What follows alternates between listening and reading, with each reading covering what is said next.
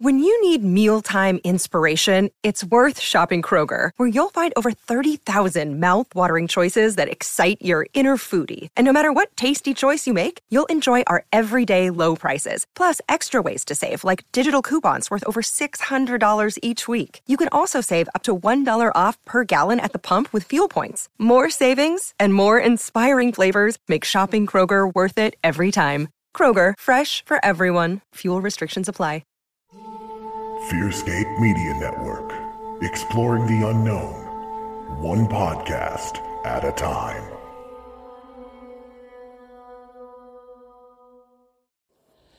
Hey everybody, it's Josh Rutledge, your co-host for Fearscape Paranormal Podcast.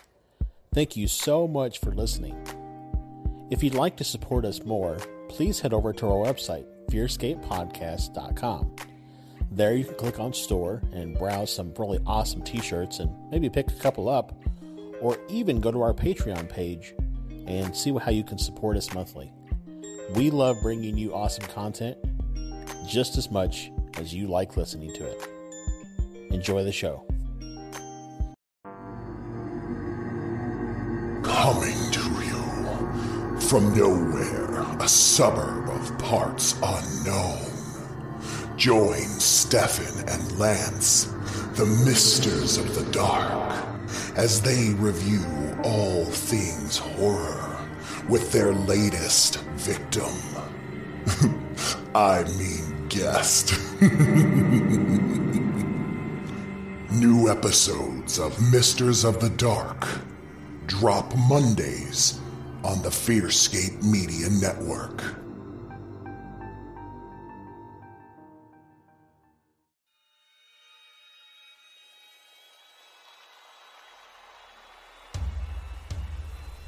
Hello. I'm so glad you could join us. I hope you brought your blanket to hide under. The spooky crew is going to discuss things and events from other realms ghosts, cryptids, aliens. Be sure to hold your blanket extra tight as the boys take you deep into the fear fear fear.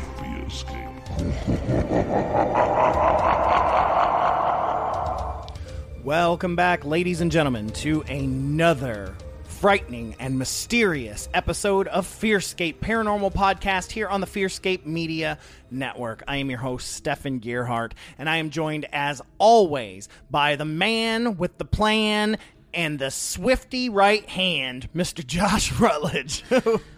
Why, thank you. Um, I, I am swift when I'm shifting through gears with my manual transmission. you are, and when you smack me in the back of the head when I've said something inappropriate in front of your mother. So. yeah. So yeah, you're you're good at that.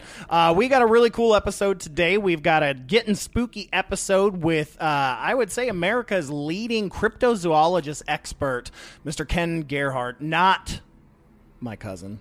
Uh, Yeah. like I told Keith. I told Keith. I mean, he he could be way down the line. yeah, he could know. be um, different spelling. But when Keith first uh, talked to us about this guy, you know, which we, we knew who he was, but he's like, he hits us up. He's like, oh, you you know, do you, you you want me to reach out to Ken Gerhard? And I said, oh no, man, he's my cousin. He's like, are you are you serious? Oh my god, I didn't even know that, man. I'm so. sorry." He's going on and on and on. I go, Keith, I'm just joking. It's spelled different. He's like, you son of a bitch, owl.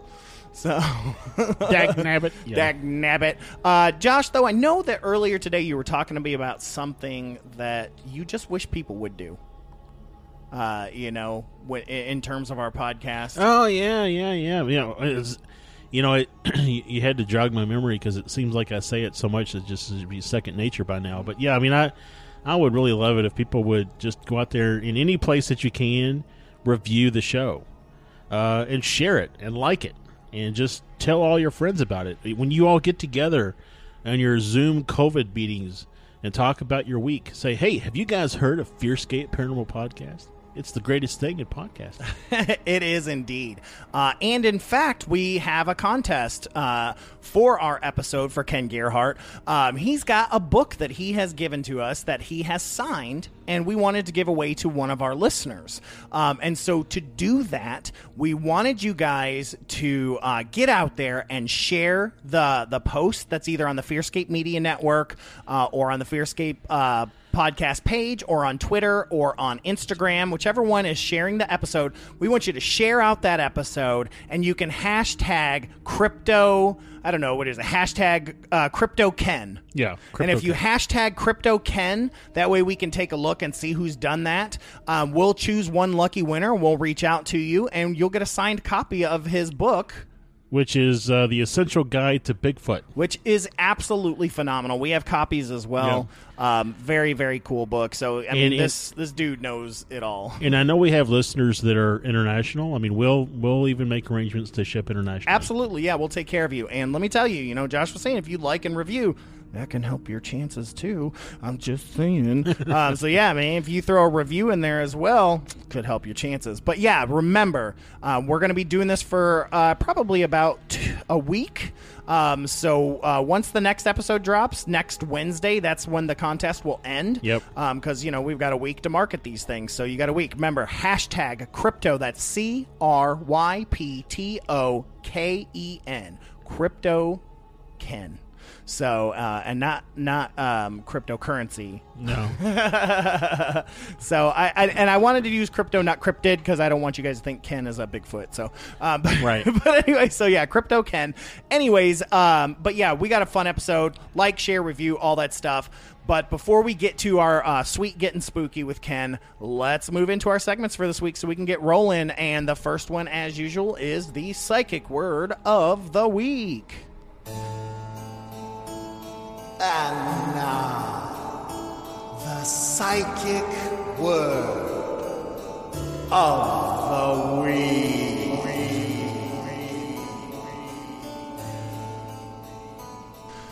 All right, so you guys know we uh, have our uh, book here, the Encyclopedic Psychic Dictionary from June G. Bletzer, PhD. Rest in peace, Honey Bear. Um, we flip through her pages until we psychically just feel, okay, this is a good spot to stop. I've landed on the very first page of the letter K, and uh, the first uh, phrase here that I see is called Kung Healer, and that's K U N G Healer, so like Kung Fu, but the term comes from the Kalahari Desert. Hmm. What it says is uh, a Kung healer is an accomplished psychic who cures disease by treating the patient's lifestyle, attitudes, and their resulting physical effects through the knowledge of NUM and so that's actually N forward slash UM energy. I'm not familiar with that.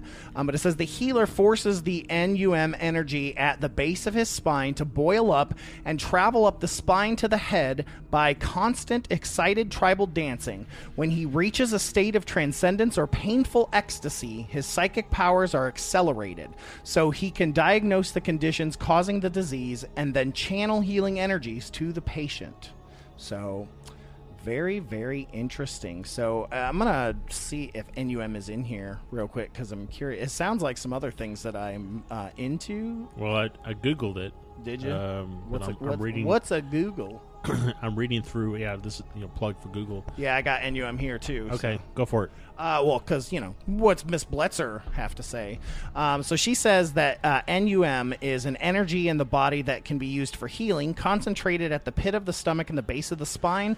This energy is heated to a boiling point to make it rise up the spine by singing, rhythmic dancing, and desire of the tribe to heal the sick. Healer must have thoughts that are nothing in the head to make the energy useful. When it reaches its head, it can be used to heal members of the tribe. Sometimes healer loses control because the overwhelming power, but the tribe members step in to rescue, and after Healer drinks cool water, he is ready to proceed. So it seems a lot um, similar to kind of like chi energy, but um, with this uh, this idea that it can take over. Well, it, what's interesting was when I googled NUM, options came up for NUM chi, NUM energy, hmm. NUM chi energy. So I wonder if they're interchangeable. Yeah, it very much could be very, very, very much could be. Um, so yeah, that's Kung. Uh, is that what it's called? Yeah, Kung Healer. Kung Healer. That's right. So this is the actual person here, and and it does. I will say this. Um, the reason it's at the beginning of the chapter is because it has one of those. Um, uh, it's got an exclamation point at the front of it. So that's very interesting. I don't know what the importance of that is. So, uh, but yeah, very, very interesting. A very interesting form of healing. You know, and I look at it, I'm like, with things like Reiki out there, um, I don't want to get myself hurt or get lost or have boiling energy running through me when Yeah. I can just use the Reiki that exists. Right. well, I mean, I, out gu- there. I guess I wonder if it's like almost like you're focusing. I don't that- know. It sounded a lot like Shoryuken, like some Street Fighter 2. I, I guess for me, it sounded more like uh, you're a lens, okay, and, yeah. and you're focusing the energy, Right. and spreading it through the group. yeah, that's And- true too. And so it's not really like you're. I mean, the NUM does say that it's an internal energy, but I mean, isn't like all the energy that makes up the universe is all Right, which is what Reiki is Right. essentially. It's like you know, but it's Reiki. Um, you're you don't use your own personal energy, you know. Um, but I mean, this this uh, Kung energy could be a separate form as well. So Yeah. who knows? I don't know. Very very interesting. If anybody happens to be some type of a shaman, would would like to let us know. yeah, you out there in the Kalahari Desert, man. That's, that's what I want. Not the calamari, because that's not a desert. That's an ocean. Yep. And just for anybody who might be thinking, NUM is not Eminem. yeah, and you, it's not NXIVM either. Uh, that's a cult. All right, uh, so let's go ahead and move right into spooky news because I got two stories this week. Two, and you'll the first one you'll understand why.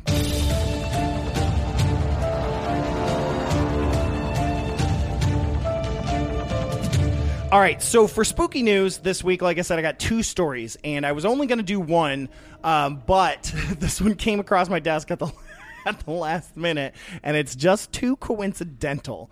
So, if you recall last week's uh, episode where we had a woman in Russia that was in the morgue and woke up and uh, was not dead, well, something similar happened again. okay. so this time, I think it was in America. Okay, so the headline reads Dead woman found to be breathing at Detroit funeral home.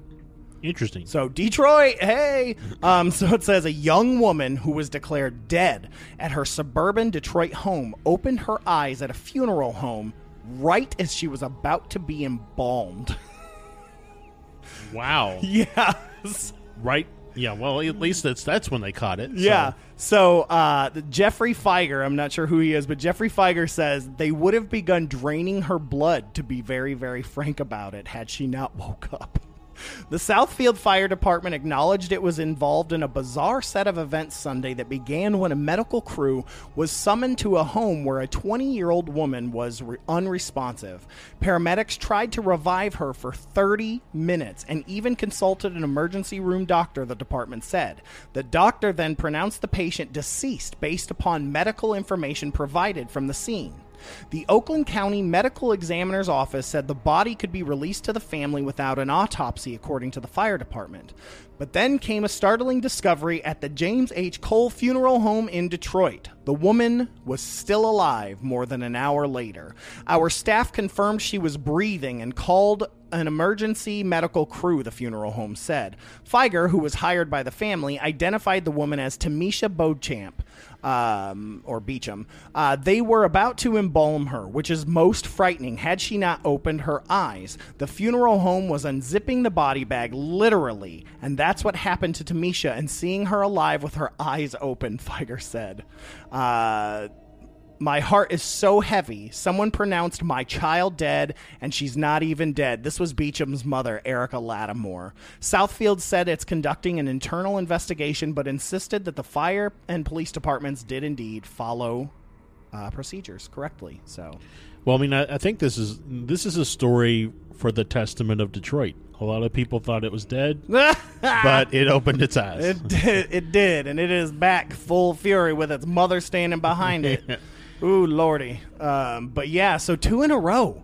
yeah. Two, uh, the re- that's the reason I grabbed it and wanted to use it again because this is two yeah. in a row within a week. Makes me wonder if, like, you know, people are trying weird foods at home or I'm, something. I'm just like the crazy evangelicals out there. They might see this as the dead rising they from the grave, and uh, it's Armageddon, y'all. Get get Yeah. Get, get your guns. We need we need uh, Bruce Willis to get on a an, air- uh, like a spaceship and and plant a nuclear weapon inside of a comet. yes, detailed and uh, legit. you know, you, you do what you got to do, man. But um, yeah, stay in your church, okay? This ain't this ain't the real. This ain't the this ain't it. Anyways, uh, so the main story I wanted to talk about is definitely an odd one. Uh, so, anyways, my second story is the main one that I wanted to talk about. It's a creepy, weird one. Um, Because even, the last one wasn't. Right. Well, this is just this is a little uh, more UAP kind of related. Matt Tiller even sent this to me, but I had already I had already gotten wind of it. Um, but the the headline reads, and you may have heard this already. Airline pilots landing at LAX report a guy in a jetpack flying alongside of them. Uh, even in an era in which Congress wants to openly investigate UFOs, a guy flying alongside an airliner over Los Angeles in a jetpack is still bonkers.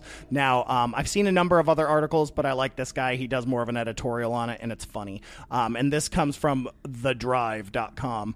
Uh, but he says, as if 2020 couldn't get any weirder, airline pilots landing at Los Angeles International Airport on Sunday, August 30th, reported seeing a guy in a jetpack flying about 300 yards off their wing while on final approach to the bustling airport. But what makes the reports even stranger is that the airliners were descending through 3,000 feet when Jetpack Guy showed up next to them.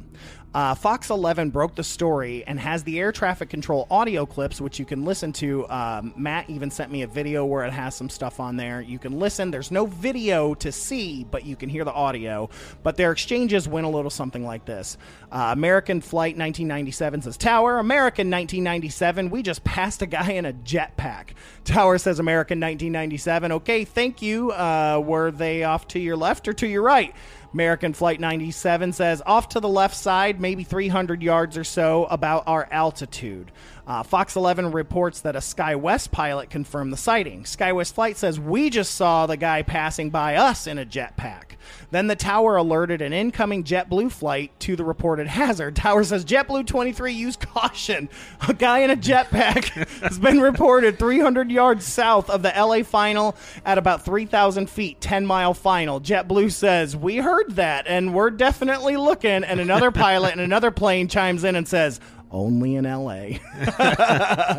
You know the the really cool thing about this is, is I didn't know that we had ever broken jetpack technology. Well, and they talk about that. So it says there are a number of new jetpack like designs that are remarkably capable, but all have very limited range, and most have only very low altitude flight envelopes. Uh, Yves Jetman Rossy's winged jetpack is definitely capable of such a feat, but his flights have always occurred under highly controlled and well coordinated circumstances and in sanitized airspace. They are also very high profile in nature and require a mothership to launch from, such as a helicopter or at least a very high point to jump from.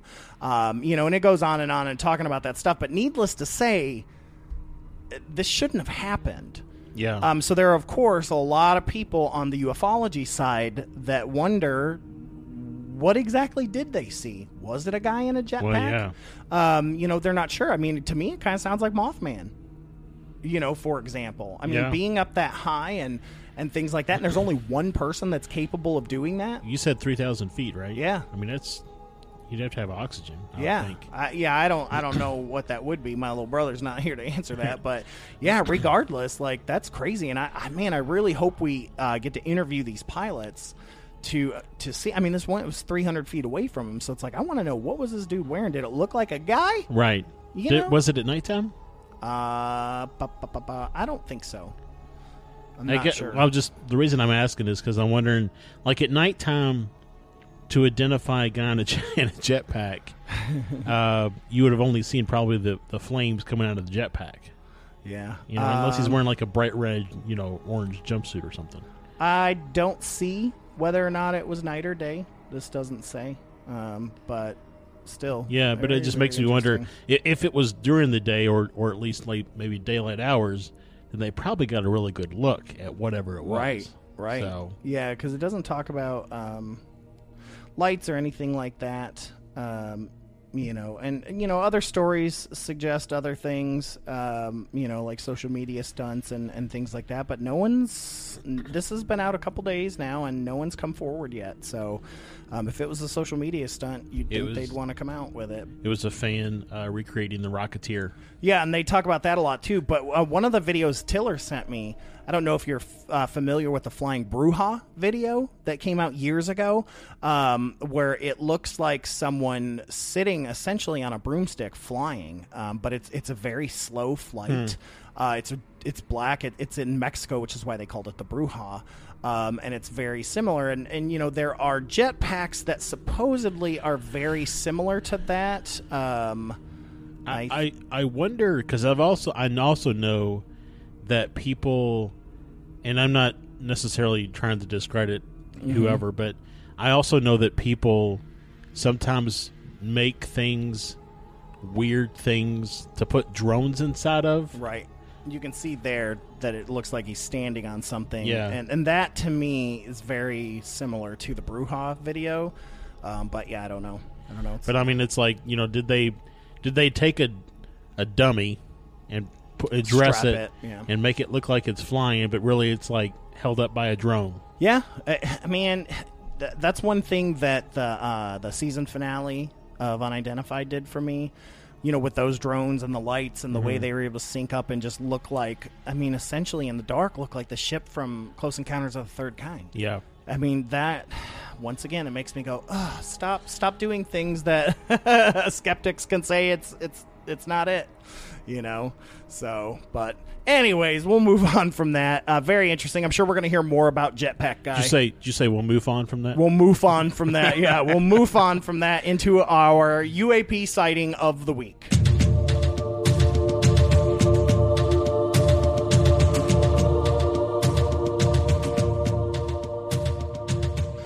All right, so you guys know we uh, pull out our UFO or UFO uh, UAP sighting of the week. Um, we find one. Where we we on NUFORC again this week? Yep. right, I so mean, what it's do just we- an abundance of, of information. Great. so. Well, what do we got? yeah. So this happened on August 23rd in London, Ontario. Uh, I've been there. That's pretty. So, and this is, I mean, pretty shocking. Um, so it, the summary is a large flock of chevron-shaped UFOs appear after a comet sighting. Oh wow. So let's So get this in- was the comment. Yep. At approximately 11 p.m. on the night of August 23, 2020, am- amateur astronomers viewing Jupiter witnessed a comet with a fiery trail to the left of Saturn, traveling downward in Saturn's direction. About a minute after the comet, three boomerang shaped objects appeared traveling from the comet's direction toward the north. They were a dull orange color, slightly glowing. They flew together, but not in unison. Approximately 15 minutes later, ending at 1103, a second sighting was made by two of the three witnesses. There were an estimate of 50 to 100 of the same boomerang shaped UFOs traveling in the same direction as the previous three. The UFOs made two scattered V formations while traveling. Ending the sighting, two of the UFOs from the large group traveled south, almost directly above the witnesses, moving much slower and then turned back north and sped away, disappearing into the sky.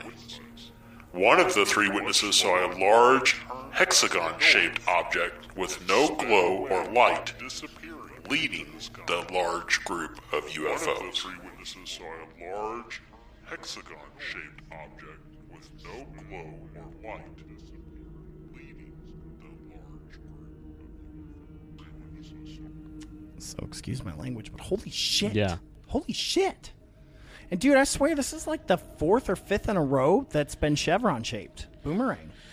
Yeah, well, and this is this is recent. I mean, this is Yeah. you know, and I don't think this was the big comet that because that that was like when we were in Point Pleasant. Yeah. and this was that was much earlier than August twenty third. Mm, yeah. But so this is just a comet that they that because there's a, always Yeah, there's always stuff going on, especially places you can see the Yeah. skies. um, but yeah, I mean, this is uh, this is pretty shocking, and you've got more than one witness reporting it. Um, I mean, this feels like a small fleet. Yeah. Well, it, so the skeptic in me, and I can hear skeptics, uh, if you're listening, probably saying the same. The skeptic in me think, maybe thinks geese because of the V formation. Sure. But the the thing that kind of gets me is that that some of them turn turn a different direction and then and then like turn around and fly back. Like geese just don't do that. They they typically fly in the same general direction, and the only time they they go away from that path as if they need to get to a water a body of water. Well, and you know, geese aren't solid all the way across and bright orange. True. You know, and then the hexagon shaped one. Yeah. You know, like to me, that automatically says, you know, you've got these points in this hexagon. I mean, I wonder how wide the chevrons were. Could is that where they're, sh- you know, shot from? Essentially, is like they've got these landing bays where they can go into the corners. Yeah. You know, I don't know. Uh, it's it's interesting. You know, maybe that could explain the fleet. Like they all come from that ship. So Makes me wonder if like it's uh, kind of like a kite tail, yeah, yeah. like something like it pulls behind it too. I don't know for what purpose. I mean, it could be power. Yeah. I mean, you know, Right. uh, who knows? I don't know. I, I, very, very good sighting. Yeah. I mean, like I said, we've been seeing a lot of uh, chevron shaped boomerang ones. So, Yep. um, It's definitely a new, um, a new shape. I mean, the last season of of uh, unidentified even talked about the new chevron shape. And- Mm-hmm. yeah, the new chevron Yeah. shaped because you know it went from triangles to chevron. So, Right. Um, I don't know. Keep your eyes to the skies, guys, and uh, let's go ahead and move right into creepy catch up. Creepy ketchup. Creepy ketchup. Creepy ketchup. Creepy ketchup. Y'all, it's creepy. All right, creepy catch up, where we talk about um, creepy things that have happened to us over the last week So- since we last met. I'll go first because I really don't have anything. Okay. I have a really, f- I have just, it's like a funny dream that I had last night, but life is so hectic right now with my kids being in homeschool and all this kind of stuff. It's just, I, I feel unbalanced. Right. So, yeah, I, I I also feel unbalanced. So. so, um, so mine is, uh, last night I had two dreams and both of them were funny. So in one dream, uh, me and you were in like I don't I don't know where we were. We were like in a downtown setting, and we were driving around at night. And you got a call from Keith, and he said, "Hey man, uh, when the when the man in black shows up, don't talk to him." and we're like, Don't worry. and we're like, what is he talking about? And right about that time, this guy walks up dressed like Dark Helmet from Spaceballs. and he's like, give me all your money. And we're like, no. And we're like, he's like speed away. So that was the first one. That's ridiculous. I know. the second one was um, we had somehow arranged to have an interview with uh, with Elon Musk for 20 minutes. Um, and so in the interview, we talked to him about you know his theories around uh, are we being visited, about his comments about uh, the the possibility that we're all living in a simulation. Well, it, it was it was just a really you know what you would probably talk to Elon Musk about in Yep. this type of show. But it was just really cool that you know we're like interviewing Elon Musk for 20 minutes, and then he was like, "Okay, guys, we're we're we're, we're running out of time."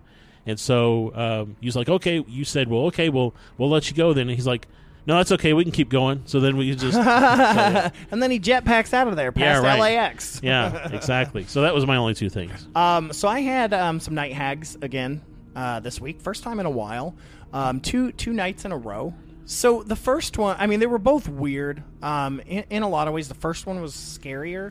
But um, so I was um, was asleep. I fell asleep on the couch watching TV, and um, I woke up, and you know this. uh, You know, I've I've said before that. Uh, there's a lot of correlation to uh, night hag happenings when you sleep on your back, and I don't tend to sleep on my back often unless I'm sleeping uh, in a recliner or something along those lines, or um, if I've reclined my bed, I have one of those beds, uh, things like that, or I end up on my back. Well, anyways, I'm, I'm laying there and I woke up, I couldn't move, same thing, and standing to my left and to my right, so my feet are sticking out on the recliner, uh, there is a tall, dark figure with long arms on either side, with the just dark red eyes, um, you know, as usual. And so, uh, uh, surprisingly, I I remembered your words to, you know, to say, well, maybe it's there to help me, not harm me. Yeah. So I couldn't move my lips. I couldn't move my head. So I thought I'll speak telepathically. And so I think I said, um, "Are you are you good?" Or are you bad? Or are you trying to hurt me? Or are you here to help me? And then uh, simultaneously, I hear two voices in my head say, uh, What do you think? And I said, Well, I don't know. I'm scared right now, but I'm not sure if I should trust you. The one on the left said, Yes, you can absolutely trust me. Just don't trust him. And then reaches up and points to the guy next to him. And the guy next to him goes, No, no, no, no. You should not trust him. He lies. I'm the one that you should trust. And I'm like, oh, you know, I'm like, oh no, oh no, what's going to happen? Yeah. And they're like, well, you better figure out which one uh, that you can trust, or we're going to start doing what we do. And I'm like, what? What does that even mean? You know, like I'm Yeah. scared, I can't move. And then they go, does this make it easier? And then they stepped towards each other and merged into one being. And I was like, no. Now I can't trust you and I'm supposed to trust you at the same time. And I was able to like I don't know, like blink or move or something and they were gone and I was kind of woke Yeah. up. But I thought that was really creepy and really weird. Well, so so first of all, very cool that you interacted with your night hags. Yeah, that's the first uh, I- like, for I- the most part. I like I wonder how many people have actually had conversation with their night hags. yeah. I mean, I didn't hear anything. It was all in my head. Um, yeah, but still, you know, uh, one could argue it's all all in your head, anyways. Right. But um, it's still very cool. I, I was thinking about this. Um, you have a history of sleep apnea, although you haven't had it since you Yeah. lost since you had surgery. Right. Um, oftentimes, people with uh, sleep apnea don't get a lot of air in when they sleep on their backs. Right. So if you're suffering or, or dealing with sleep paralysis and you're sleeping on your back and you're not getting enough air into your system, it's very possible or even plausible that you are hallucinating. For sure, for sure. I mean, there. The, the, even then, I mean, that's the whole point. Sleep paralysis. A lot of times, when you're waking up, your your mind is still dreaming, Yeah. um, so to speak, and you're having a waking dream, Right. which is in essence a which is in essence a uh, hallucination. Hallucination, Hallucination, right. Um, so But I mean, it's just, you know, so I mean, it, to me, it felt like a lot of um, the old uh, Bugs Bunny cartoon where, like, there was the devil on one shoulder. Right. and the yeah, it kind of felt like that too. Or like, you know, in Buffy or something like that, where there's like two Xanders and you got to Yeah. figure out which one's Right. the clone which Yeah. one's not. Um, so the other one that I had was uh, I was in my bed and uh, I had woken up because my cat. Uh, likes to sleep on my stomach if I'm on my back, and so I happened to be on my back. She was sleeping on my stomach. Well, that woke me up, but I couldn't move. And there at the edge edge of the bed was a different creature, much shorter, um, black, same same same difference Yeah. though, black, red eyes, and things like that. And um and, and I'm like, oh god, and I can't think because this it really scared me on this one for some reason. It, this just felt different. Yeah. And I got really really scared. And um, I was trying to tell Leia, my cat. I was I was trying to mentally tell my cat to go attack the shadow, like to to get it. And uh, it like I look up at it and it shakes its head like no and then it reaches and it taps the head of my cat and all of a sudden my cat has those big black eyes like the black-eyed kids Yeah. and then it opens its mouth super large and the noise comes out like and I was like what the hell man but it like that tone put me back to sleep and uh, yeah so that was weird Well, I've, I've recently read that because I was curious. My my daughter likes to terrorize both my cats, and so I was like, when should I worry about my cat? You know, wanting to get revenge yeah. they and will so do that sometimes and so I was reading and, and it said that basically you can tell by the cat's eyes. Mm-hmm. If a cat's pupils are super big, then they're in like hunt mode. Yep. And so that's when you know to leave your cat alone. Yep. So the fact that it touched your cat and they went to hunt mode means that your cat was like in reactionary state. But I mean, it filled the whole. It was a little different, but yeah, I know exactly what you mean. Um, yeah, that's when I stopped messing with my other cat, Kylo. As soon as I see those pupils expand, I'm like, all right, sorry, dude. Sorry, Yeah, dude. you're done. Um, but yeah, so that's that's what I had for creepy catch up. Interesting for that to be back this week and twice. Um, Yeah. But you know, like I said, I've been feeling unbalanced. I'm Well, stressed about stressed, yeah. work and moving and, and all of that stuff. So And you're sleeping on your back. Yep. Don't do it. Um, but yeah, so uh, that that puts us here right at the ad break before we get into talking to Ken Gerhard. We got a great uh, interview with him. So uh, yeah, so make sure to stick around after the ad break and uh, get ready. Here comes Ken Gerhard. Fearscape Media Network is your new home for everything weird and enlightening. Check out podcasts and YouTube shows covering content from discussions on horror films to the paranormal to meditation. Find out more at fearscapemedia.com.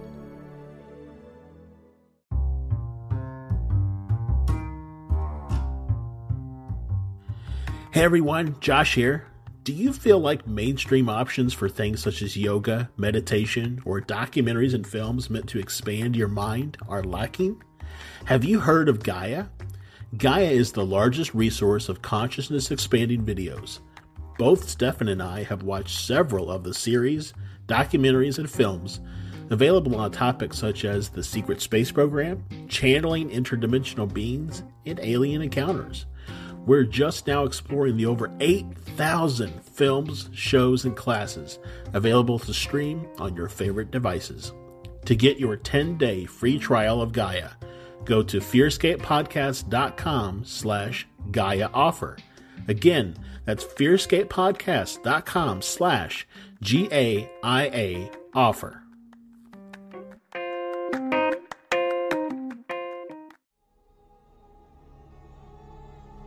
All right, thank you guys for uh, sticking around after the break. Uh, like we said, we are going to be getting spooky here with Ken Gerhard, uh, not my cousin, okay, though we should be. Um, we look like brothers. Uh, but no, uh, we have here cryptozoologist, just an all around cool guy, author, uh, TV guy, all kinds of stuff. Ken, thank you so much for uh, coming on Fearscape. Well, good evening, gentlemen. Thank you so much for having me on your show, and it's definitely an honor and a pleasure to be here with you tonight. So excited to talk to you.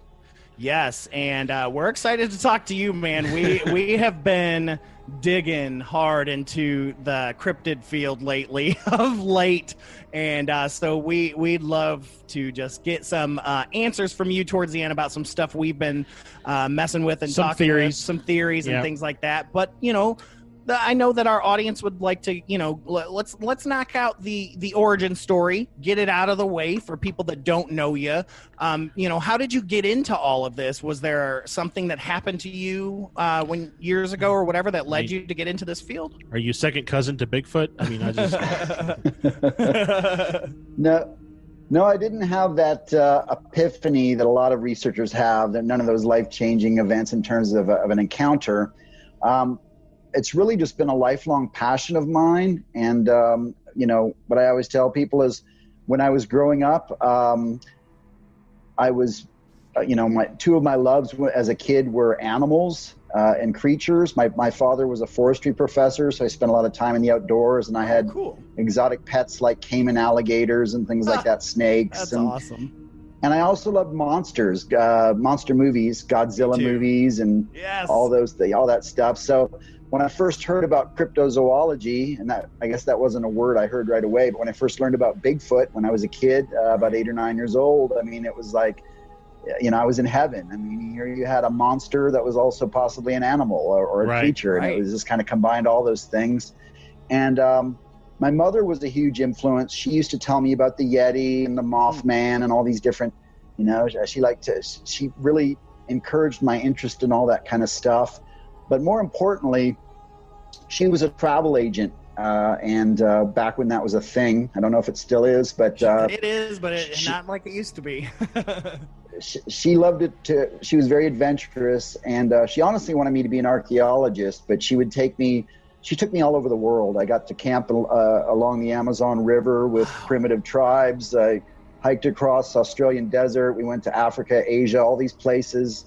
Uh, and by age 15, I was at Loch Ness in Scotland and uh, trying, attempting field research as a teenager with a with a movie camera and, and talking to locals and stuff. So, I never planned this as a as a career path. It's just been a lifelong passion and interest of mine, and I just feel very blessed. I've had some amazing opportunities. You know, years ago, I started doing Bigfoot field research here in North America with different people, and I started writing books and you know, I, I, got a lucky break and got onto the Travel Channel years ago and started doing TV shows too. So it's it's it's been a fun ride, and I just I love what I do. Well, you know, they say that anything, anytime you can find something that you love to do and make it a career, uh, that's always the best way to go. So yeah, and I, will tell you what, man, no we love love your energy. You know, when we watch you on TV and uh, just the energy you put in your books and things like that, and having your background story explains a lot of that. That so remarkable. You know, Josh and I both have a lifelong um, fascination of our respective things that we like as well. It just always seemed to be something we were interested in with me yeah. with the occult and ghosts and him with UFOs and things. And, um, but yeah, I'm, i want to live vicariously through your childhood. yeah, I, I, I, made it to Canada once. Yeah, I was like, I grew up in Toledo, so we went to Detroit a couple times. well, guys, one of the really exciting things for me these days um, as I get older is when I meet uh, fans that are eight years old, nine years old, yes. and they're you know into what I do, and they're writing me letters or, or drawing pictures of chupacabras for me, and uh, you know I get to speak. I, am a volunteer at the San Antonio Zoo, and they let me talk to kids and classes, and I lead tours and uh, I do some high school lectures. To, so whenever I meet young people that are interested in cryptozoology, yeah. that's what really gets me excited, you know, because I can see For myself sure. in these young faces and their enthusiasm, and they're so knowledgeable these days, you know, with the internet and different oh, yeah. TV shows. They already know there's back you know when i was a kid growing up it was just you know you had to make a trip to the library every week and hope me, that you yeah. could find the one bigfoot book or the or the yep. one loch ness monster book yep yeah that so. my, i asked my parents for a bigfoot book uh, one time and they got me a book of bigfoot the monster truck so oh boo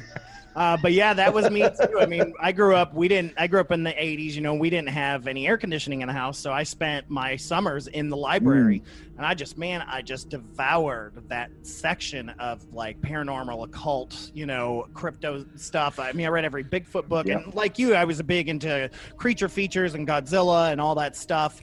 Um, my brother's uh, best friend, his sister worked, did a lot of special effects makeup in Hollywood. And so cool. whenever she would come into town, she would show me pictures of like how these monsters would look before they put the makeup on and all this. Yeah. And I learned a lot about that, which ex- explains my love of horror. I also host a horror podcast. I love horror. So, um, oh, yeah, I'm I, right there with you, man. Yeah, love, love horror it. movies. Yep. Especially creatures ones, man. I love monster movies. They're the best, especially the older ones. Oh, I love the older ones. I just yeah, finally what, watched your... Boggy Creek for the first time. That was great. Really? You, yes. you haven't seen The Legend of Boggy Creek before? No, wow. just saw it for the first time about three months ago, and I was just, I was in love. well, I got to tell you guys, I'm a little older than you are, but it, a, a, lot of researchers of my age in my generation, we, we had the same influences. And one was The Legend of Boggy Creek, which came out mm-hmm. in the 70s. And of course, the original uh, In Search of television show that Leonard Nimoy yep, hosted. Yep, I watched and that. there was also Mm-hmm. There was also a hit show when I was a kid growing up called The Six Million Dollar Man, and uh, there was a Bigfoot, some Bigfoot episodes on there. So all that stuff was kind of happening. And like you guys, I mean, cryptozoology has always been my first love, but I also read books about the Bermuda Triangle and yeah. UFOs yeah, oh, yeah. and ghosts. I mean, I loved all anything unexplained was was of interest to me. So. Yeah. Wasn't there like a kids show too that was like kind of like Shazam and all that stuff, but it was like a, a Sasquatch, um, like he would turn into a Sasquatch. It was that same like Saturday morning in the '70s. I can't think I, of what I, it's called.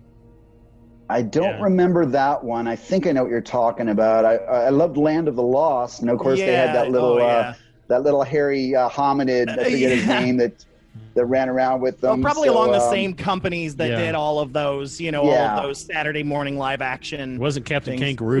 no, no, it was it was something, but yeah, it was like a guy that would turn into a Sasquatch, and that was. I think I remember that one, but I, I, guess I wasn't into that one as much for for whatever reason, or maybe, yeah. maybe it was a little bit after my time. Yeah, know. that Captain or it Caveman. was like I think it was like a like I think it might have been like a smaller one. Like it was like you would see three different things each episode, and that was maybe one of them or something. Who knows? I don't know. I I should know, but I don't. You probably should. Yeah. so now I'm gonna look it up while we're talking, because that's what I do. but um, so that's how you kind of got interested in it and into it. And I, I like Stefan said, I'm super jealous of all the traveling that you got to do, and all the places you got to go and see. That's uh, so awesome. Although I also am a chicken shit, so um, I probably wouldn't have done a lot of the things that that you did. Um, oh, and I found it, guys. I got this. Sorry, go ahead. Big, it's Bigfoot and Wild Boy. It was one of those Krofft super shows. Okay, I think Bigfoot I've heard of that Wild one. Wild Boy. Yeah, it was part of Yeah. the Krofft Super Show. That's what it was. Dunzo. All right. yep, Sid Marty Krofft. I was just Oh, going to yeah. say, I did get into a lot of trouble when I was a kid, especially when we went to the Amazon. Um, you know, I loved animals so much, and I remember um, we went out on a jungle hike one time, and I picked up a tarantula, a wild tarantula off the ground, and um, uh, the the guy, our guide, knocked it out of my hand and chopped it up with a machete, and he scolded me and said, "Don't touch anything." And then a little while later, we were walking down the trail, and I saw this beautiful caterpillar. It was like this shaggy, woolly caterpillar with like green and purple and orange and all these colors. And I picked that up, and I thought, surely this this. And uh, apparently, it was deadly poisonous, and he knocked that out of my hand Yeah. and chopped it up. So, so I was just—I don't know if I guess I wasn't too smart if that was a little brazen, but um, Lucky yeah. I, you know, I almost got into trouble a few times uh, like that. So. Yeah, you know when we when we moved, we, we recently moved to a house that's more in the country than what we were living before, and we there was this really cool looking caterpillar that my kids were interested in, and they wanted to touch. it. I was like, nah, let's just wait and see. So I I looked it up, and turns out it has spiny barbs that like get embedded Yeah, in there- your skin and poison it. So I was like, well, I'm glad we didn't touch that. So Yeah. There you go. But yeah, you getting in know. Trouble of is these the way to go, man. You gotta, you know, you gotta get out there. Those are the type of people that you know do things that we wouldn't because Right. they're willing and able to take risks that other people put yourself in harm's way Yeah, for the you know. education of want. it. for the education. Sure. Yeah, that's how you uh, learning experiences experiences, right? And uh, as Right. you go through life, uh, the best way to learn is by screwing up. So That's right. So, well, then I've learned a lot. So, um, uh, talking about, I want want to shift gears a little bit and talk about so your newest book. Uh, I know you've written a lot of books, uh, but the newest book that, that we picked up is The Essential Guide to Bigfoot. Um, and, uh, you know, we've got an autographed copy that we're going to be uh, giving away as part of the promotion for this episode. So thanks for Cool. that.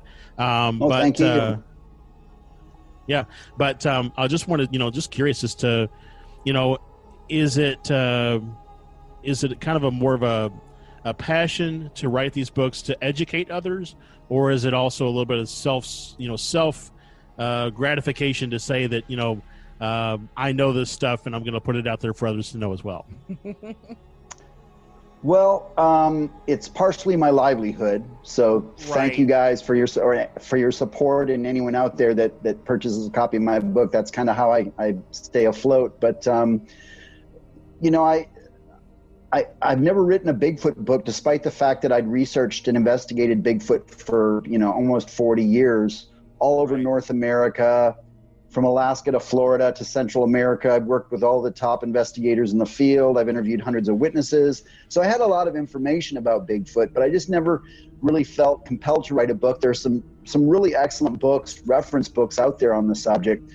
But I think what really inspired me to write the newest book was that um, I'm just finding that there's just so much misinformation that's really being circulated Yes. out there because of the you know the wondrous uh, medium that we have here on the internet um, sadly there's a lot of bad information out there a lot of hoaxing a lot of misunderstandings and misrepresentations and i felt that it was very important to sort of push back against a lot of that and let people know because a lot of people are interested in the subject of bigfoot but you know they need to understand that the reality of the evidence you know what evidence has been found uh, um, they need to understand that there are there, there have been decades of research that is that's been done by a lot of dedicated people that have spent decades lifetimes looking looking for this creature. And um, you know they have to understand that there you know there is a lot of hoaxing and a lot of you know just you know a lot of falsehoods out Yeah. there you know? So So I, I just wanted people that are truly, genuinely interested in the subject to have the most accurate information. And it's not just it's not just my opinion. Some of it is, and a lot of it is my personal research. But I try to also build a consensus opinion, if you will, borrowing from all of the top investigators in the field. And I interviewed, in fact, you know, about a dozen to maybe 18 of the top investigators in the world, people that have spent their whole lives and are really, you know, look at this scientifically. And I tried to, there are a lot of things we don't agree on, but there are a lot of things that we all do agree on. And those were the things I tried to, you know, tried to bring together to sort of, you know, build this archetype right. for people. So, you know, what, what, is, what does Bigfoot really look like? Uh, how big is it? How many are there? Population size? you know what are their behavior patterns um, you know things like that the history you know of, of sightings and legends and, and native traditions and a lot of that stuff. So um, it's a primer but uh, even a lot of my experienced veteran bigfooter friends have found little nuggets of information kernels of, of information in the book that they were like wow i never heard this before. And That's so cool. i was able to kind of dig up some things as well that, that were kind of cool. Yeah. Lesser well, known things. Mm-hmm. I recently came across a uh, a newspaper clipping that somebody had found from like the I don't remember where it was, some newspaper, but it was like 1876, where someone was reporting yeah.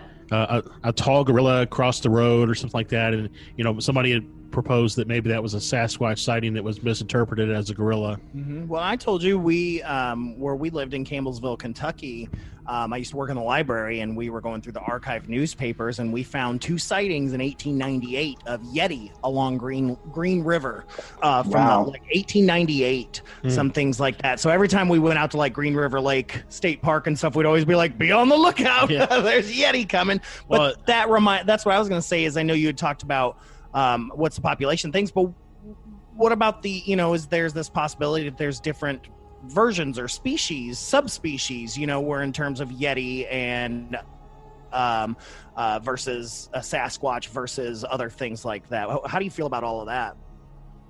No that's a great question. Um, and it's something that's been discussed in the bigfoot field for years because there are regionally there are different types of physical descriptions that you get from mm-hmm. place to place um, so I tend to err on the more conservative side typically when looking at these things and speculating about them.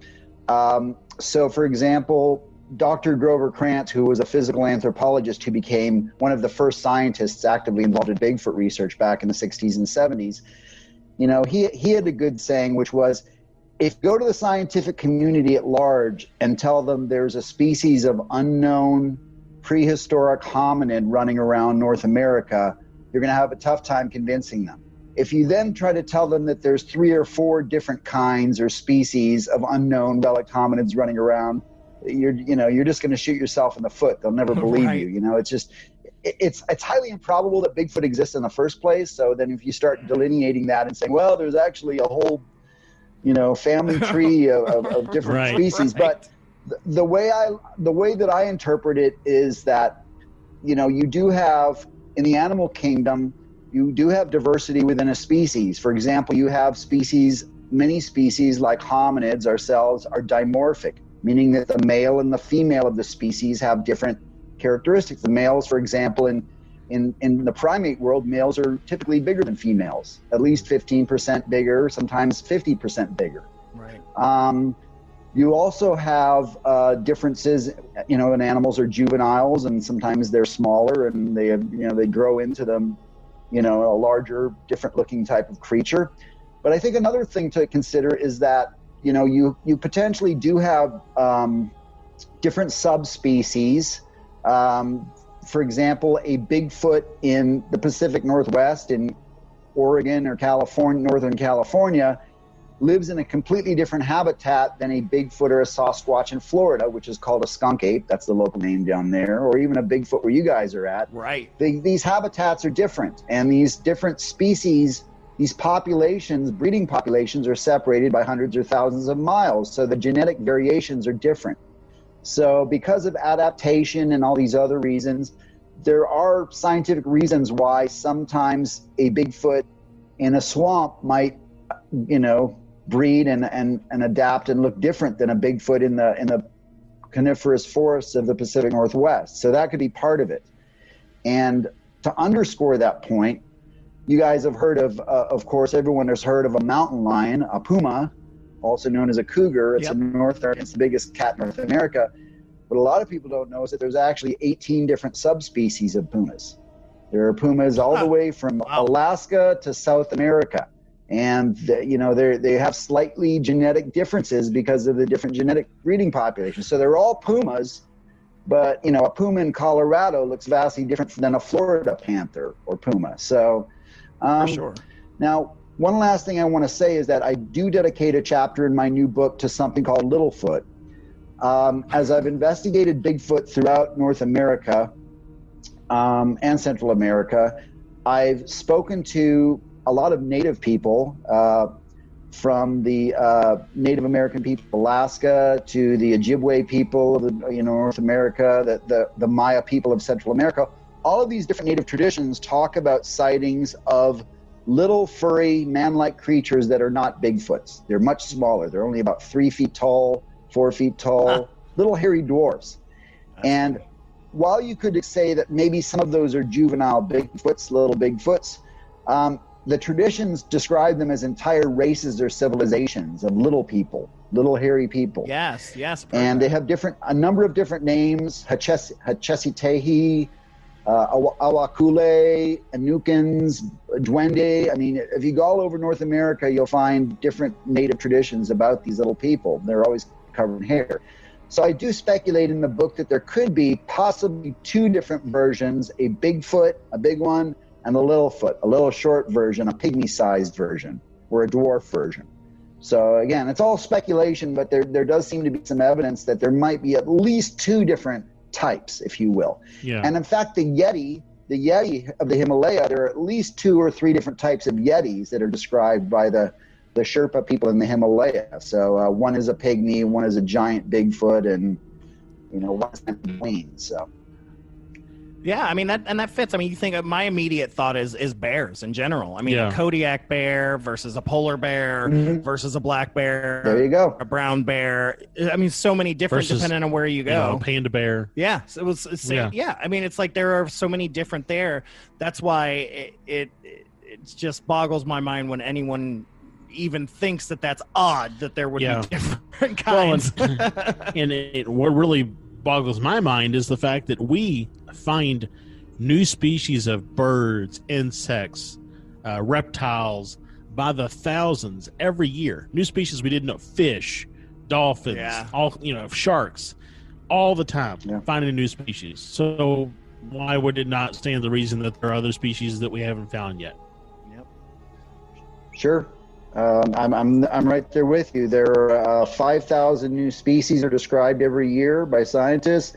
Most of those, as you said, are smaller, but every once in a while there's something large and remarkable that's found. Um, there was a new species of orangutan described in 2017. Uh, there was a 250 pound tapir, which is a large animal, very large animal from South America, was described in 2013. Uh, you know, the okapi, the Komodo dragon, those were all discovered in the last century. So there are large animals are still discovered from time to time. Well, and what, what gets me, and it's something that we've been kind of digging around in for the last, uh, I don't know, probably six or seven months, is, um, you know, we, we only live on like the, the top surface of the earth, and then there's the earth is thousands of kilometers, you know, wide. And so makes you wonder what else is living underground that we're not aware of. Or deep in the ocean, you know? Exactly. Yeah. Or, yeah, exactly. Or- Definitely the ocean. You know, we, we talked about not so long ago about a story uh, about the moon and Mars having these large lava tunnels where these lava flows have basically carved out the Earth underneath Mars and the moon. And um, you know, I know we have a lot of lava flow and have had a lot of lava flow on the Earth. So, what makes you think that there might not be, you know, or that you can't say that there might be these huge, huge cavernous areas under the Earth that who knows what's yeah living i mean it. i've been i've been in a number of lava tubes when i lived in new mexico that just kept going and going Mhm. and going that we never even saw the back of and i'm like uh, we're not even scratching the surface, Right. You know, and there's so much, even in Kentucky, where we've got Mammoth Cave and all these cave systems. Oh yeah. They said they they're pretty sure they've only discovered like 10% 10% of yeah. Yeah, Kentucky What's has some there? amazing cave systems, no doubt. Some of the best in, in North America. So you're right. for There's a lot of potential there. So uh, I wanted to ask you, what are your thoughts on? So something that I seem to hear a lot of when I hear people talk about Sasquatch and those types of things, or even other cryptids in general, is that they're very animalistic. That is to say that they're acting on instinct alone, and there's no intelligence to per se. Um, what what would your thoughts be on on that possibility that just because they don't communicate the same way we do, that doesn't mean they're not intelligent. Look at dolphins, for example. Well, I, you know, I, I work a lot with animals at the at the zoo and stuff, and you know, what I tell people is that all animals are incredibly intelligent. I mean, um, look at an octopus. Uh, an octopus is a mollusk, so it's basically related to a snail, uh, but it has a complex brain that fires about a half a billion neurons. So, I mean, octopuses, and you guys have probably seen videos of this, they can solve problems. Like they've put like puzzles and jars in Right. front of octopuses, and they're like, they'll look at it, study it, and figure out how. I mean, so that's a freaking snail, right? That can. Right. So, all animals are smarter than I think we give them credit for. Agreed. But um, in terms of Bigfoot, and I read about this in the book, I I honestly think that Bigfoot is an highly intelligent species, not as intelligent as we are, but you know, um, for example, you know, maybe as intelligent or more intelligent than the other great apes like gorillas and chimps, which are pretty darn smart. And uh, I think that it, it recognizes that we are a huge threat, um, that we are essentially its direct, excuse me, its direct competition and perhaps perhaps its greatest threat. And Right. so Bigfoot, I think, has adapted behaviors specifically to avoid contact with humans. I think that's why, you know, the majority of Bigfoot reports that you read about, you know, when someone encounters a Bigfoot in the woods, it's not typically a confrontational thing. It's like the Bigfoot turns and, and walks away quickly or, or disappears into the brush.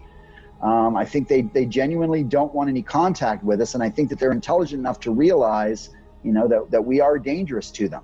Uh, so essentially, they're they're as afraid of us Well, or I- more afraid of us than we are of them. Well, I mean, think about it here. I mean, we live in Kentucky. you step outside of Louisville and you go on somebody's property, guess what's going to happen? You know what I mean? And I, I don't begrudge a Sasquatch for doing the same thing. For me, coming into their home, their territory, you know, I would be cautious too. And I would either step away from something that I don't understand. I mean, they could look at us as if we're the cryptids, you know, and step away. But I mean, like I said, you step onto somebody's property over in Shelby County, you're gonna you're gonna get a, a, a shotgun blast across your head. so I get it. and maybe they've they've it. been they have been shot at or there have been accounts of that but i mean if you Oh, look yeah. at the other hominid you look at the other hominids that were around with humans um, you know up, up until 30 40,000 years ago 50,000 years ago homo sapiens our species basically drove all of those other species to extinction the neanderthals Yep. the denisovans homo floresiensis homo luzonensis we know that there were a whole bunch of other types of uh, species of Homo that were around about 50,000 years ago, and we're the last ones. You know, we're the ones that are here, Homo sapiens. So it's it's a fair conjecture that we essentially drove all of those other species to extinction.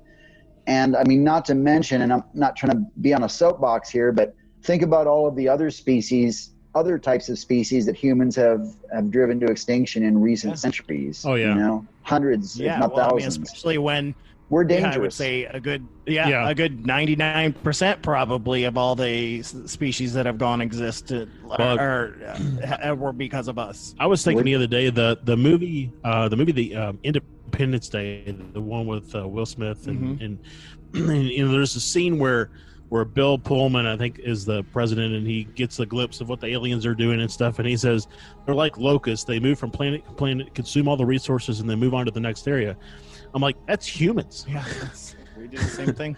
Uh, Yeah, we just there's a consume me- there's a resources. and metaphor there. How do you how do you think we've populated the world? Right, like we exactly. have?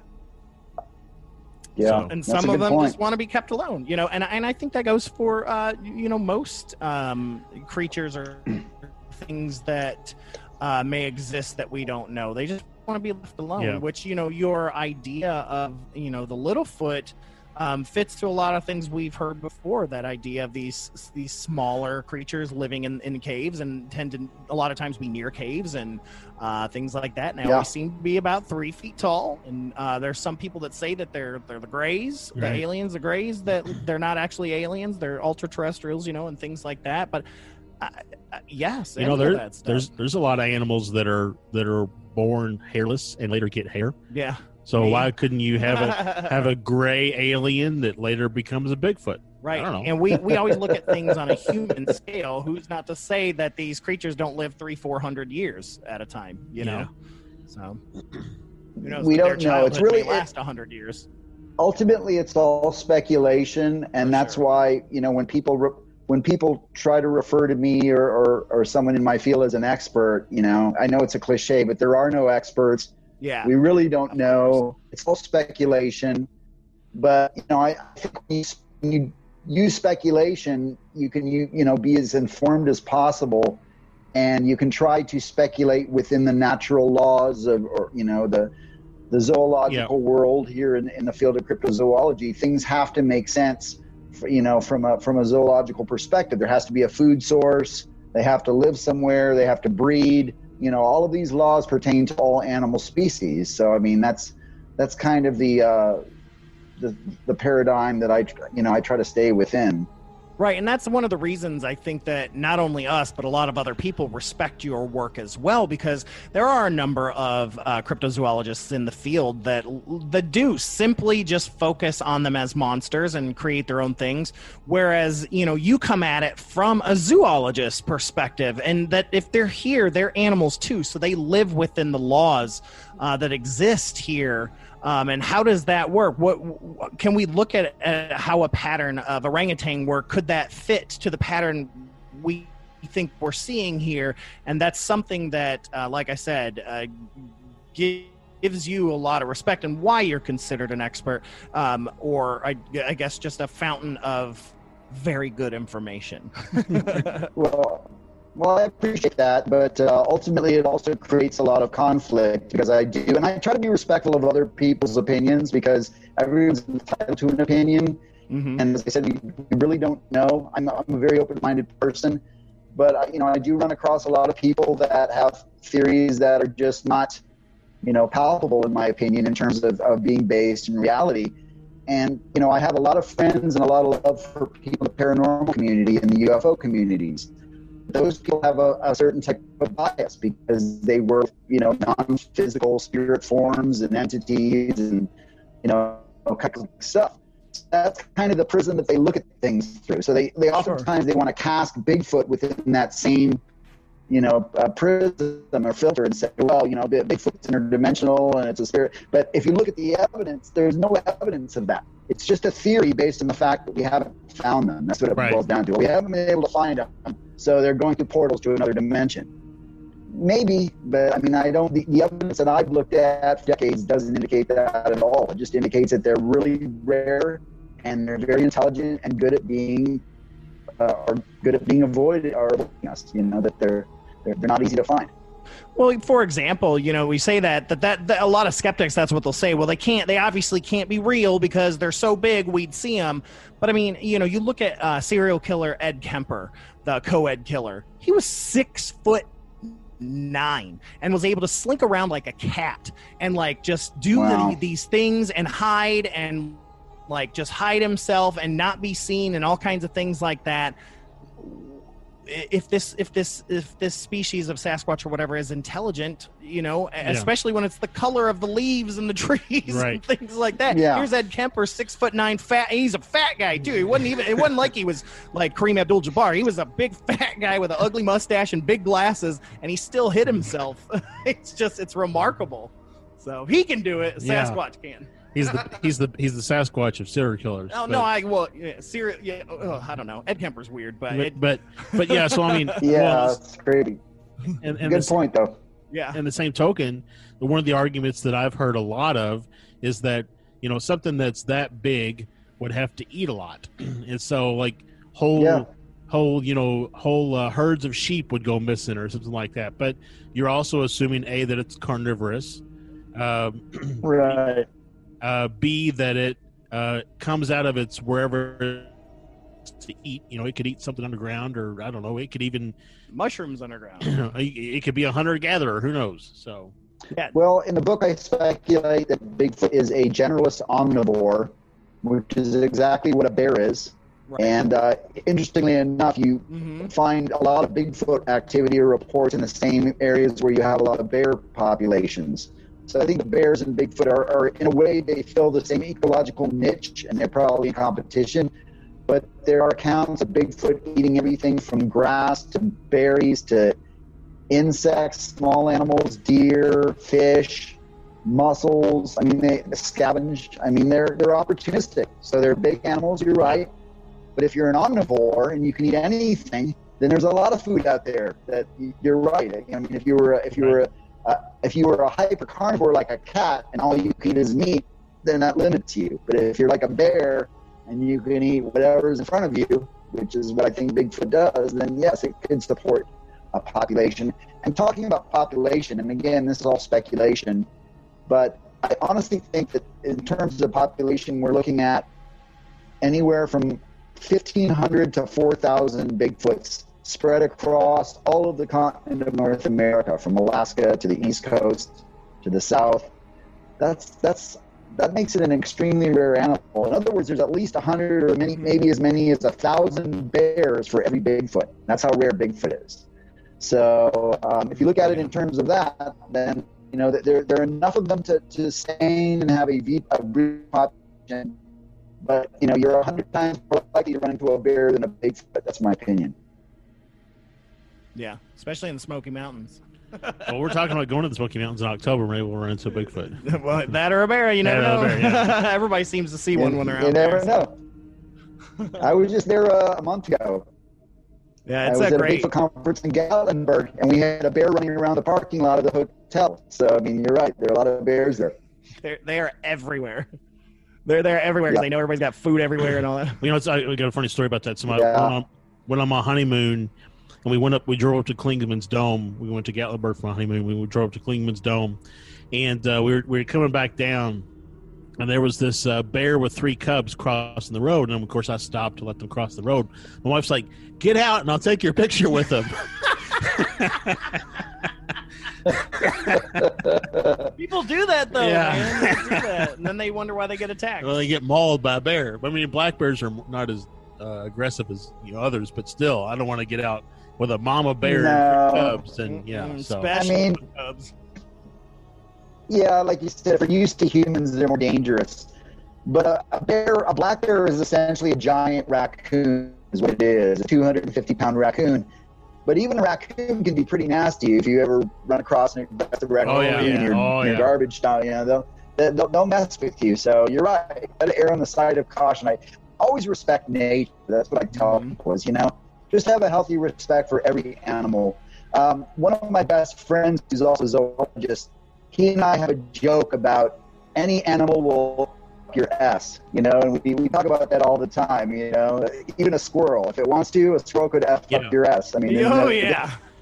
Yeah, so don't don't don't don't Yeah, piss off the squirrel if you can avoid it, because if it wants to, No, yeah, don't let one get in your house. It goes nuts. Well, we just I got a new kitten, and and my and my daughter wants to play with it all the time, and so she was trying to to pick it up, and so she was maneuvering so she could get it into a corner, and I was like, "Go back the animal into a corner."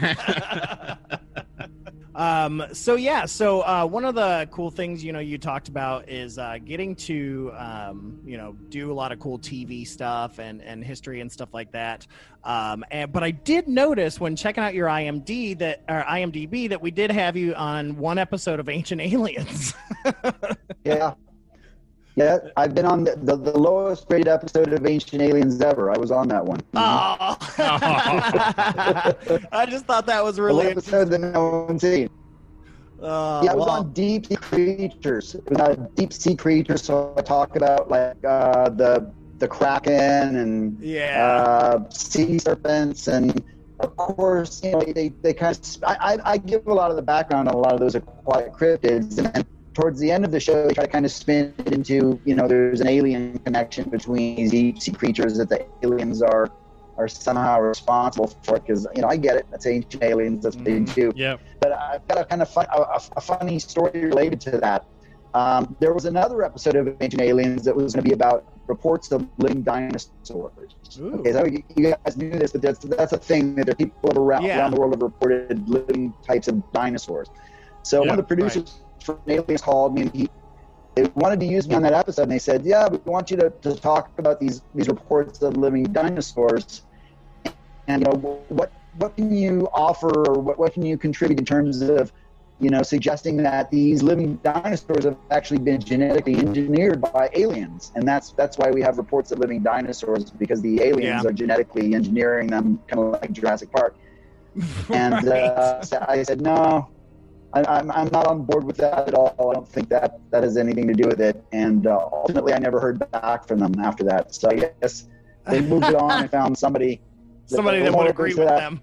That, that was maybe a little bit. So I, I get it. You know, I do a lot of television. There's, there are certain things that they're looking for from episode to episode, but uh, you know, I think aliens could be a thing. I, like I said, I, I'm open-minded, and I've seen a UFO myself, and I, you know, who knows? That, Yeah. You know, there could be out there, but to, to suggest that aliens are behind, a, you know, a lot of these cryptid reports, eh, I think that that could be a bit of a stretch. But uh, Well, let's let's talk about one um, in particular, which is Mothman, because that one is one that is Ah. very very contested. We just went to Point Pleasant a Yeah. few weeks ago, um, oh, and cool.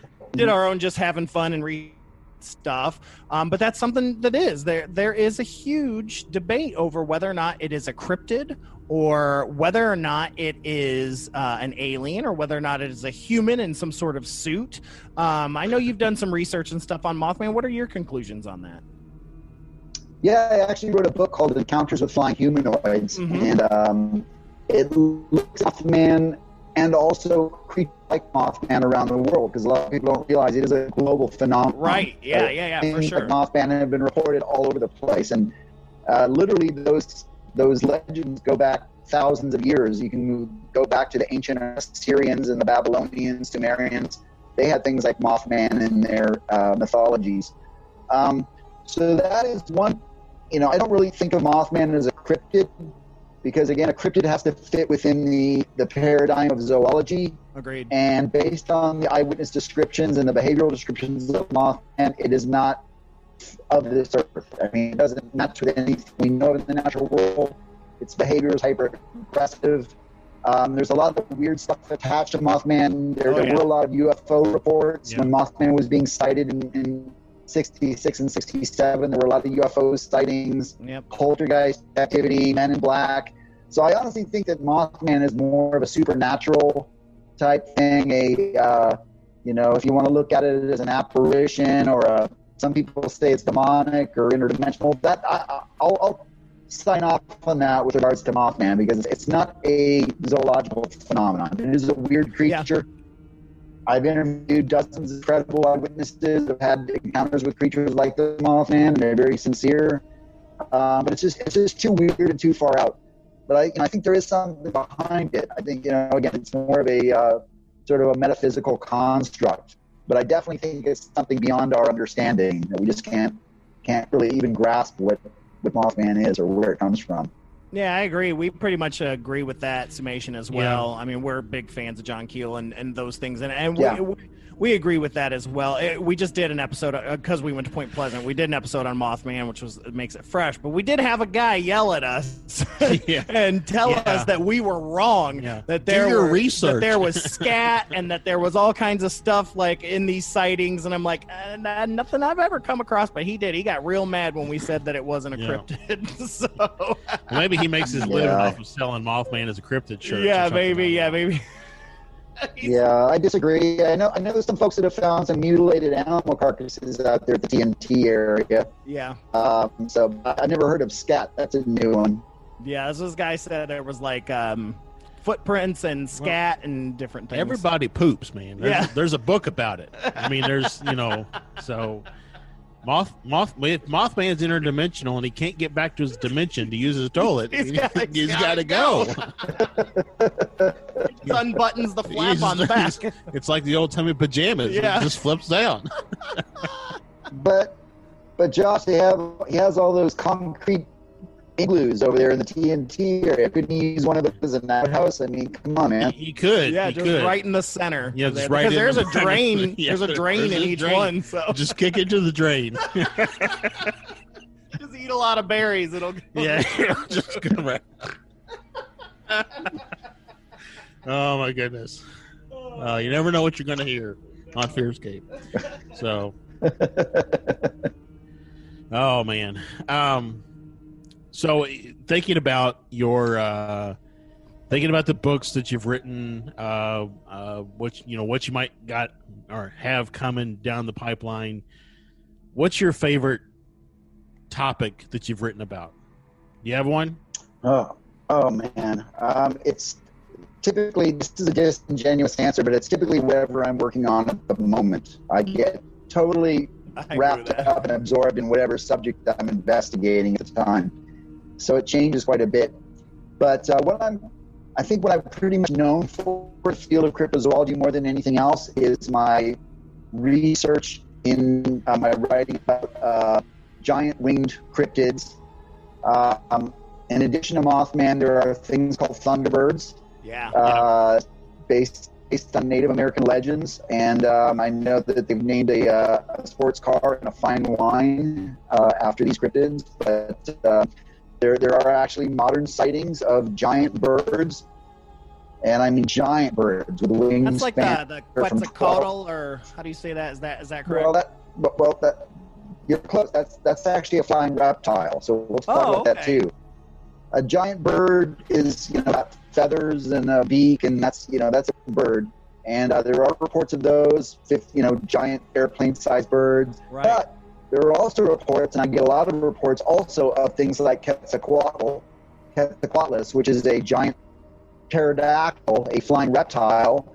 Um, so I get I get reports of both, and uh, they're both kind of referred to as thunderbirds, even though the, the like I said, are pter- pterodactyls are reptiles, not birds. But yeah, I didn't know the uh, maybe we're splitting hairs, but yeah, they're all archosaurs. So they came, they all descended from the dinosaurs and the crocodiles and stuff. So they have some relationships. But um, yeah, so I've written books about that, and uh, in all my books, I usually have a chapter or two because I get sightings all the time. Whenever anyone sees a winged cryptid, I'm kind of the go-to guy. So I get a lot of those reports, and um, there's really not there's not nearly as much evidence compared to Bigfoot. I mean, you don't have any even controversial photos or you know no one's found a giant egg or a nest or Yeah. you know any physical evidence so and the sightings are not as common so so it's, it's more obscure but i mean you know still uh, you know i think there is something there to investigate i mean there's certainly a lot of eyewitnesses that, that have sworn they've seen these things so Well, it's because they're all out on Monster Island with Rodan and G- Godzilla and stuff like that hiding out there. Uh, yeah, Keith Age, he seems to think everything's a damn owl. Yeah, a giant owl, a horned owl or something. Yeah, so that's what Mothman was. That's, yeah, everything we did, we make Uh, fun of him all the time. Um, but yeah, uh, I think we're Yeah, getting we're getting to where we're wrapping up. Um, but I wanted to uh, just see if you had anything in the pipeline coming up that um, you know you were wanting to kind of share some info about or wanted to push anything because we're very very interested in what you got coming coming soon. Well, I appreciate it, guys. Uh, sorry the time flew by so fast. I had some great questions. I really enjoyed talking to you both. Um, currently, uh, I'm working on a new book. Uh, I'm trying to get it out by the holidays. Um, I'm not really yet releasing what it's about because uh, you know I want to surprise everyone. Right. But it is one of the major cryptids, one of the top, you know, rocks or cryptids like Bigfoot. So I think people will be very excited about it. Um, and uh, in addition to that, you know, I'm working on some new TV shows. Uh, they don't really let me talk about that too Yeah. much uh, until they, they're about to air. But uh, you know, uh, keep an eye out for me on some of those those your favorite networks or shows about unexplained phenomenon, different things. Mhm. And uh, you know, I uh, sadly, you know, like many people, I, I missed out on a lot of. Uh, you know, I do a lot of lectures and appearances at events around the country, and uh, you know, most of those have been canceled this year Yep. um, Yeah. for understandable reasons. Uh, but I am going to be speaking at the Texas Bigfoot Conference in October. And uh, we don't know how many people will show up, but they're going to do a 50% capacity. We're going to space everybody out, and you know we'll all have masks on and stuff. But um, Of course. uh, if if there's anyone that's looking for a good Bigfoot conference, the Texas Bigfoot Conference is entering its 21st year. Uh, it's got you know always got top notch speakers. Other than me, you know the other people are, pretty top notch. Me not so much, but uh, I I do what I can. But um, that's pretty much it at the moment. You know, it's, uh, like everyone else, just trying to you know socially distance and and hope that this you know that we that we all get through this pretty quick and we can kind of return to some level of normalcy. Absolutely. And yeah, we definitely have some friends and listeners in Texas, so hopefully we'll get some of those guys to get Yep. out there. And I guess they can find anything they want to know about you at uh, kengerhard.com. Is that right? Yep, kengerhard.com. I also have an Amazon author page if anyone wants to check out my books. Okay. And I also have a YouTube channel, and I've, I've started making little short two to three minute videos that I produce that, you know, where I explain different types of cryptids like Sheepsquatch and Thunderbird, Littlefoot, and all these, these things that we talk about. So uh, you can check that as well. Yep. Yeah, we'll- and to our listeners, yeah, you guys will be able to Yeah. uh, find those links either in the show post or just on separate posts within the network page or the Yep. the Fearscape page. Uh, and even uh, we can even put the the book page onto our website Yep. there. Yep. So, We'll, we'll get your stuff out there. We'll let everybody know where to find you. hell yeah, for sure. I appreciate it, guys. Thanks so hey, much. well, thank you so much, man. This has been an absolute Yeah. pleasure. I love laughing and uh, got lots of things to laugh about now. Um, but we appreciate your candidness and your openness and uh, your willingness to talk to us, man. And uh, we hope we, we can get talking to you again sometime. All right, great. Fantastic. Yeah. Thank you so much, you, Ken. Ken. Yeah. You are just a wealth of knowledge, my friend.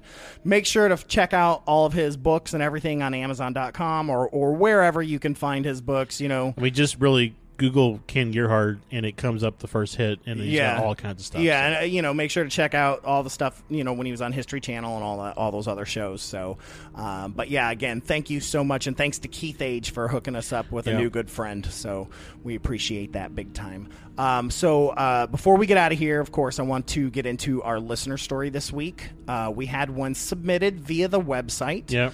Um, and uh, I loved it so much, I decided to not get a performer that I wanted to be the one to Yep. do it this week. So uh, this comes from a listener all the way in the state of Oregon. Um, his name is David Brinkman. And uh, so he sent this to us via the uh, the website. So remember, guys, you can uh, you know go to uh, fearscapepodcast.com and click, Click on sub- report a sub- submit. yeah, re- submit or Submit- report a sighting. Sighting. See, if you see sighting, click on Yeah, it. click on that. So, anyways, this is what David Brinkman had to say, and it's it's a pretty remarkable story. What's up, Spooky Crew? My name is David Brinkman, and uh, I live in a small town in Oregon called Happy Hollow. This story happened to me just a few months ago. I've only recently gotten into the paranormal, and this is why. I guess it takes something happening to you to stop thinking everyone is making stuff up. Anyway, this happened in March, right at the start of everyone quarantining for COVID 19. I live alone and was already bored out of my mind, so I decided to take my ATV out and go for a ride in the woods. If you have ever been in the Pacific Northwest, you know how thick these woods can be. So I'm driving around an area I have been in my whole life up along Adler Creek near my property. Well, it started getting late and I was cold and hungry, but I was a bit of a ways away from home, so I decided to stop and eat some beef jerky and provisions I had in my backpack. I stopped somewhere in the woods I had never been, but I wasn't worried. I had a compass and GPS. I found a beautiful area where the sun was shining through the trees, creating dark orange rays and deep dark shadows. I sat on a fallen tree and began eating and just taking in the woods when all of a sudden I felt hands wrap around my throat. My first thought was some homeless person or something trying to rob me for my food and my ATV. I tried pulling the fingers off of my throat but couldn't get them off, they were way too strong. And I'm six feet tall and 275 pounds, so I should have been able to get this person off of me. So I put all my strength into rocking backwards and then flinging my whole body forward and onto the ground as to flip this person off of me. So I did just that. And I felt the weight of them go over me, and then I heard a slight scream from my attacker as I lunged them forward. And this is where it gets weird, guys. I felt the hands leave my throat. I felt the wind from the person being flung over me. I felt their shoes catch the back of my head. But I saw no person. What I did see was the leaves on the ground crunch, scatter, and indent, but I saw no form hit the ground. I heard a loud ugh as they hit the ground, but again, I saw no form, no nothing. I didn't even bother to investigate. I hopped over that fallen tree, hopped onto my ATV, leaving my provisions behind, and zoomed away from there as fast as my ATV could go and did not look back. Days later, I decided to go find my backpack and investigate. I made sure to bring my pistol this time. I retraced my steps, or I guess my drive, and could not find that clearing in the woods anywhere. That clearing that I found during the experience. I had never seen it before that day and thought that that was weird as I knew those woods back and forth, but I never found it again. I've been multiple times since then looking for it. However, I will tell you this. Two weeks ago, I went out back to clean up the ATV and take it for a spin, and there sitting on top of it was my backpack. I'm telling you, it looked 50 years old. It was all faded and tore up, and of course, nothing was inside. I feel like I'm losing my mind. A friend of mine from Kentucky suggested that I listen to your show and hear other people's stories, and I have. And listening to your show, I've realized others have unexplained stuff too, so I don't feel so alone. I just wish I knew what the hell it was. Thanks for listening, guys. Whoa. Yeah. so you know when, when this one came in, you know you and I had some conversation around it, and um, I mean, I, I for me, I immediately went to guy in an invisible suit Yeah. because that's kind of a theory that I have anyway. Is that you know there's Yeah, guy or or U- Thing. UT or something Thing in a- invisible suit. Yeah, which fits your kind of almost like your ghost theory that they could be UTs or ETs Yeah. or or humans something in, in some like sort of camo. cloaking suit. Yeah, cloaking suit. So, um, wow, David, that's. I'll tell you what, I sure the heck wouldn't go ATVing in those woods anymore. Yeah. Especially here's a guy who's lived there his whole life, Right, And finds yeah. a spot he didn't know. Um, that also makes me wonder. I'm like, did you did you like hit a different dimension or Yeah. something? I, I don't know. Well, I'm also curious, and you know, he didn't leave a way for us to contact him, but um, he said he had a GPS with him. Yeah. I wonder if he pinged a you know GPS location, if he could navigate back specifically to that same GPS location. Probably didn't think about it. I yeah. wouldn't have. Well, yeah, I mean, you got a guy trying to choke you. Yeah, you you're know? just getting out of there. Right. So, um, but yeah, thanks for sharing Yeah. that, David. And to everybody else, make sure to send in those stories, fearscapepodcast at gmail.com or on the website or anywhere that you know that we're active, even on the uh, network page or our Facebook page. Yep. Um, but yeah, let's go ahead and uh, wrap things up and get out of here. Um, you know, make sure to go to uh, fearscapemedia.com to check out all of our other podcasts and, and all that jazz.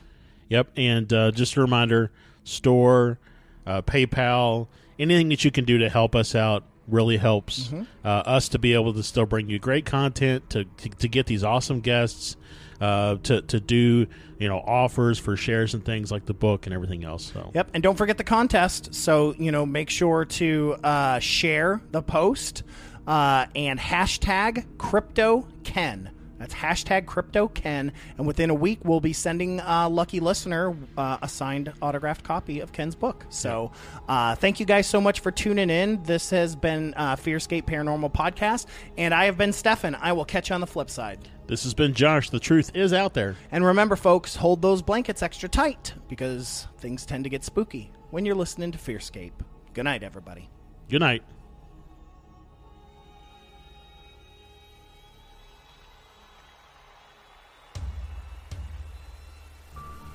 I'm so glad you were able to join us for that horrifying discussion.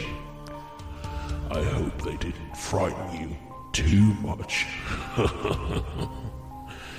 Tune in next week for even more research into the nightmarish and haunting creeps and spooks that we tell ourselves don't exist, but we know they do.